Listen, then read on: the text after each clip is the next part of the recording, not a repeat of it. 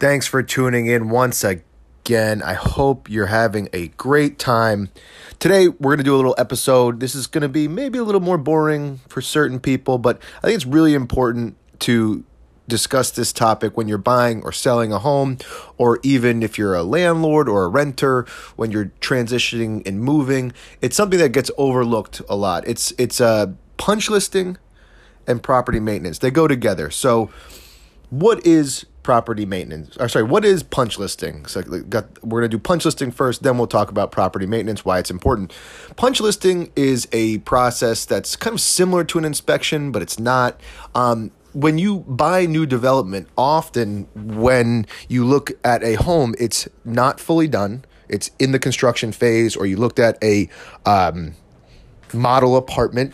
This is typically how it's done, and then maybe a year year and a half later, it's ready to close.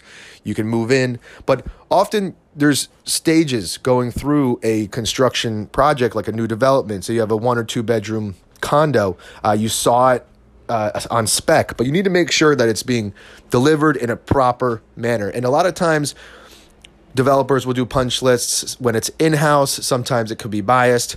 Uh, sometimes buyers want to do punch lists when they're working with contractors. And, and this is basically the process of walking through a home and making sure everything works. You want to look at things for aesthetic um, design make sure there's no uh, defects and make sure that it is what it was represented to be because often in a home sale it could take six months. You've only seen it two or three times. By the time people move in move out it, it might seem different uh, than you, you originally anticipated. So a punch lister will go in and guide through the construction process. Uh, in the beginning you work with the contractors and say hey make sure everything works. Like the electrical outlets work the lights are all installed properly. The piping underneath the uh, kitchen and the bathroom is is working. And you it's good to have a punch list because it keeps everybody accountable from the tradespeople, the developers, uh, the the contractors and then the buyer you know you want to have everything fixed because once you close you know there's it's very hard to remedy a repair after you close and um, th- this is a, a good process especially if you have a third party because you can work on guidelines that are not set by the seller or the buyer and, and it be a mediator. You're not really mediating, but it's supposed to be an objective point of view. So if you can see it, uh, damage on the floor, say you know you have hardwood flooring and someone was moving a refrigerator in there you know you want to repair a, a, a damaged floor. Um, and these things are often overlooked. So when you're looking at a home here's a couple of examples that you want to look for during a punch list. When you walk in if you can see anything from six feet away or sta- on the wall mark it off as a defect and have it repaired. Drywall paint very easy to fix Often, marble gets damaged when it's being uh, installed. You want to look for scratches in marble. Corners of walls uh, in tight spaces often get damaged when contractors are moving in and out, uh, which is something that's overlooked.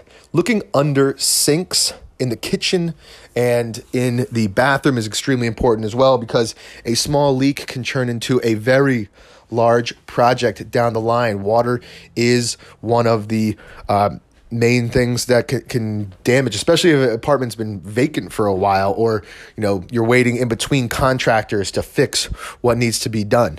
Um, lighting too, elect- electrical, because sometimes you know. Uh, Con- electricians go in and they forget, you know, maybe one or two outlets. The plate, the plate might be there, but it might not be hooked up properly on the backside backside meaning behind the the drywall.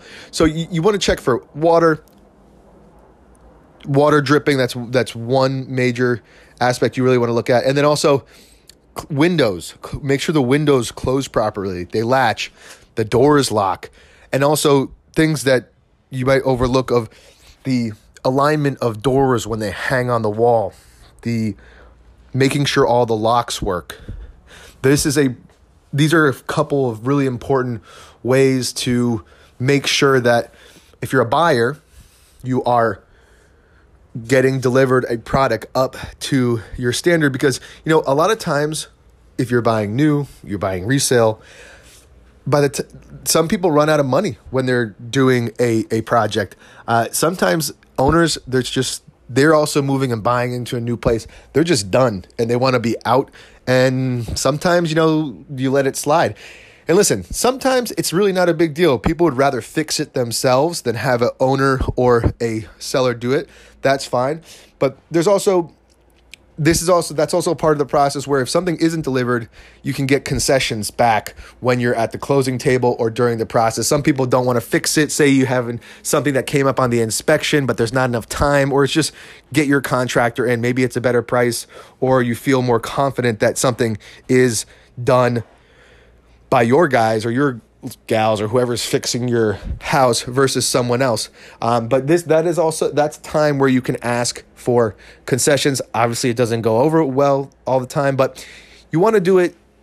You want to document it with photos, put it on a Google Drive, get a spreadsheet, explain it exactly where it is. So when you go to your attorneys or they the the the seller, they know understand exactly what you're talking about. You could say the there's a scratch, you know, get a spreadsheet, put a Google Drive, correlate a a line item is what they call it for uh, construction. Say left side of the marble next to the kitchen sink, damaged, cracked. Take a picture, include it there. Um, northwest northwest side of the living room, damage to drywall take a picture of it. And then this is the process you can use to communicate with attorneys, communicate with the seller, communicate with a um, developer to get things remedied. And not everything gets remedied because some people have are very picky and you know certain things you know buying a home certain things just get delivered the way they are but some things are either can be negligent or some things can just be missed and that's why you want to do it. So um, that is punch listing. If you ever want a punch list let me know. I do that for a company called pro home. We do it for big developments in um, brooklyn. They're all over the country and i also do it for uh, construction projects as well. So um, we're, the next part of this is we're going to talk about a couple overlooked things that homeowners miss and over time can be easily cause lots of damage and lots of headache and money, or easily remedied. So, if you want to tune in, we're going to talk a little bit about property maintenance. It won't be too long. All right, thanks. And we're back. Thanks. If you are listening to the second half of this episode, you're my favorite listener. Okay.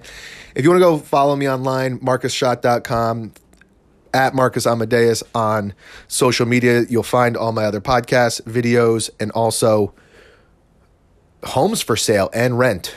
So, this second half, we want to talk about property maintenance. We just had a huge 100 year storm in New Jersey. And this is always, when things like this happen, that's when people notice defects or notice things that they've been putting off for a long time at the home. And we wanted to just talk to you briefly about how you can identify uh, property maintenance or uh, d- deferred maintenance when you're buying a house or if you just own a house, some things you might not be aware of. So, but my biggest thing is when you're looking at a house, start from the basement. The basement is always the is the foundation. Typically, sometimes there's not a basement, but the basement is usually indicative of how everything else in the building is, is running. I used to live in a 15 20 it was like a 20 30 unit building and it was, you know, I lived upper floors multiple apartments and it was not in not good shape.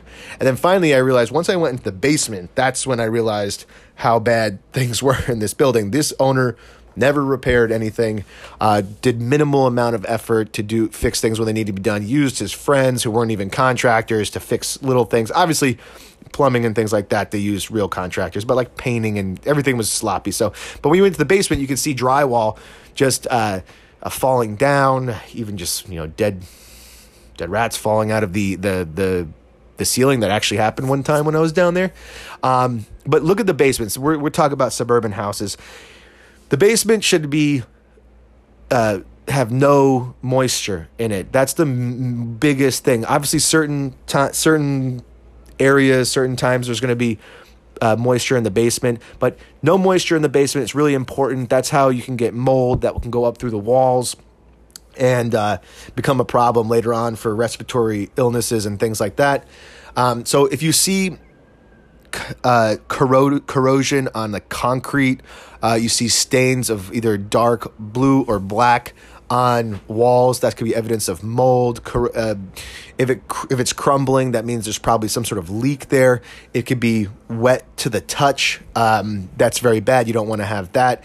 But just keep an eye out for water because that's something people like they don't think about too much. And then um, when you do walk around the property, also make sure that there's drainage on certain where where things are pooling and draining. Like you might have uh, pools of water in the backyard that could seep into the basement. You could have pools of water in the basement that, uh, you know, because it wasn't properly uh, leveled. So that's always uh, something to look at. I think that's really important. Uh, number two is looks for looks for cracks in the foundation. This happens over time. It's pretty normal, but one thing to know is if there is a sideways crack, that is a very bad indication. Vertical is not so much, it's usually settling. But if you ever see a sideways crack, that is something to be aware of. It could be structurally, um, it could be structurally unsound.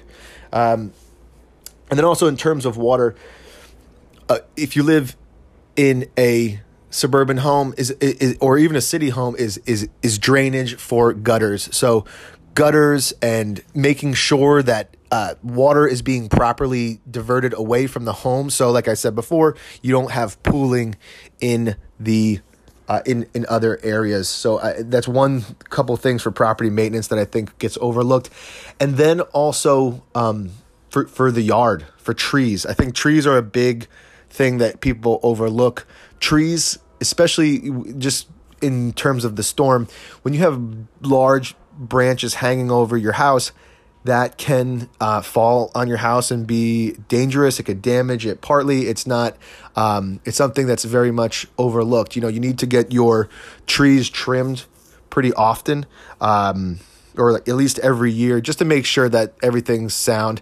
And then also if you have huge trees and it's a, and you live in a wet environment, say in the south or something like that, you want to make sure that the trees are uh, stable, that the ground, the, the trees are so heavy, you forget about them because they don't move anywhere.